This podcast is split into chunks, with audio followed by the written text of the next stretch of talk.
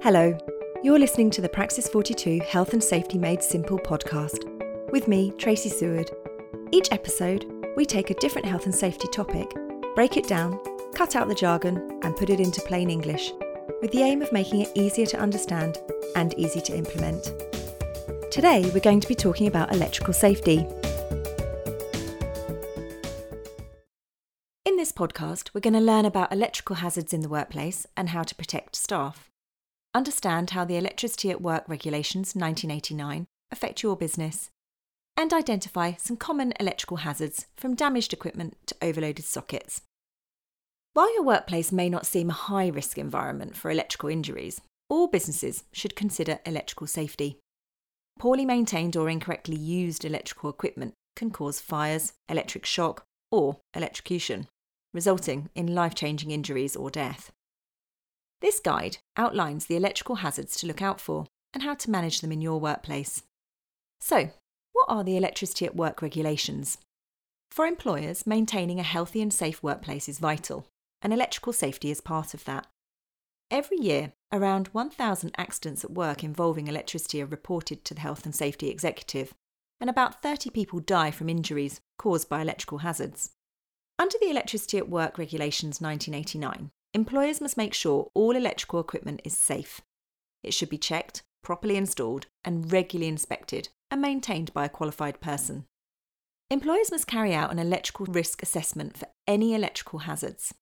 The assessment should detail who could be harmed by electrical hazards, how the level of risk has been established, and the precautions that have been taken to control the risk. You must also provide staff with training on electrical safety in the workplace. Employers are also required to report certain incidents and injuries to the Health and Safety Executive. Employers risk fines for not complying with the regulations, so it's essential to be aware of electrical hazards in the workplace. What injuries can be caused by electrical hazards?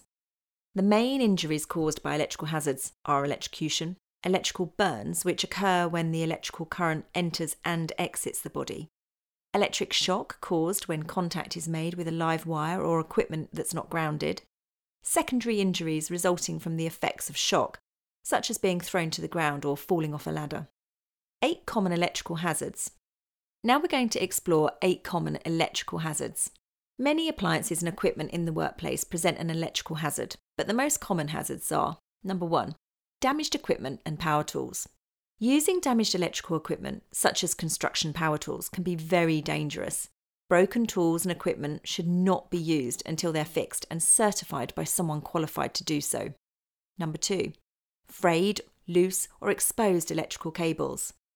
Electrical cords on equipment contain securely insulated live wires. If the cable becomes frayed or cracked, the live wire can be exposed and lead to electrical fires or electric shock.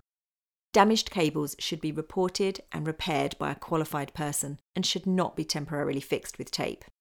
Number three, using electrical equipment near water or with wet hands. Water can significantly increase the chance of electrocution, so electrical equipment should not be used near a source of water or operated with wet hands. If the equipment does get wet, a qualified electrician should inspect it before it's used again. Number 5. Overhead power lines. The high voltage in overhead electrical lines can result in significant burns and electrocution. If you have workers working near overhead power lines, it's recommended that a minimum distance of 10 feet from the lines and nearby equipment is maintained. Do not store equipment or materials under overhead power lines and use safety barriers and signs to warn others of the hazard. 6. Incorrect use of replacement fuses. If you're fitting or replacing a fuse, you must use the right fuse for the appliance so that it doesn't overheat. Check the manual or the label on the appliance to find out the wattage and the correct fuse required. Number 7. Overloaded sockets. Many offices are full of computers and other equipment that all need plugging in, often with lots of extension leads and adapters, and that can result in a spaghetti of cables and plugs. Ideally, an individual power socket should provide electricity to a single item such as a computer, monitor, or printer. If you do need to power several appliances from one socket, use a fused multi way bar extension lead with surge protection rather than relying on a basic block adapter when plugging in additional equipment. don't overload the extension lead by plugging in several appliances that exceed the maximum electrical current level stated for the extension lead. Never plug an extension lead into another extension lead. And number seven, smoke and smells from equipment. A smell of hot plastic, sparks, or smoke coming from plugs, appliances, or sockets are signs of an electrical hazard, so keep an eye out for these danger signs. Get help from a qualified person and turn off the electrical supply to any equipment that appears to develop an electrical fault. Number 8. Improper grounding. All electrical equipment and devices must be earthed or grounded. If not, you're at risk of electrocution. Make sure that electrical equipment is periodically checked and certified by a qualified person. So, who's most at risk from electrical hazards? Engineers, electricians, and overhead line workers are among the professionals that are most exposed to electrical hazards. Installation, repairs, inspection, and maintenance of electrical equipment are common activities that lead to accidents. Agricultural workers are also at high risk because machinery or equipment can come into contact with overhead power lines on farmland. On average, one farm worker dies this way each year, and in the five years to 2018, there were 1,140 near missed accidents involving machinery and equipment contacting overhead power lines, where serious injury or death was a possibility. Most workplaces have some electrical hazards, though. The high volume of electrical equipment in most offices can expose workers to shocks, burns, and fire. Here's our electrical hazard assessment checklist. Employers must make sure all employees are aware of electrical safety at work. Staff should be encouraged to keep an eye out for any risks, and if they spot faulty equipment, it should be reported to a supervisor or whoever is in charge. The equipment should stop being used immediately and be checked by a qualified person. Here are some precautions to take. Make sure that employees know how to use electrical equipment safely. Ensure enough sockets are available so that they aren't overloaded. Switch off and unplug appliances before cleaning them. All appliances should be turned off at the end of the day. Keep an eye out for trailing cables which might cause people to trip or fall.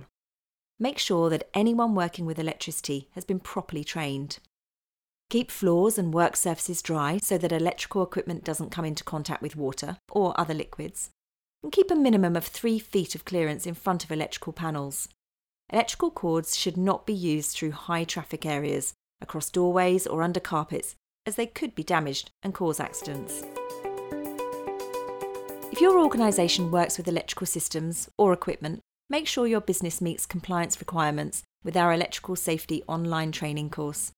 This course helps staff to understand, spot, and report electrical hazards in the workplace. You've been listening to Safety Made Simple, our podcast series helping to make the world of health and safety easier to understand and implement. If there's a topic you'd like us to cover, then please get in touch using the hashtag SafetyMadeSimple or via our website at praxis42.com.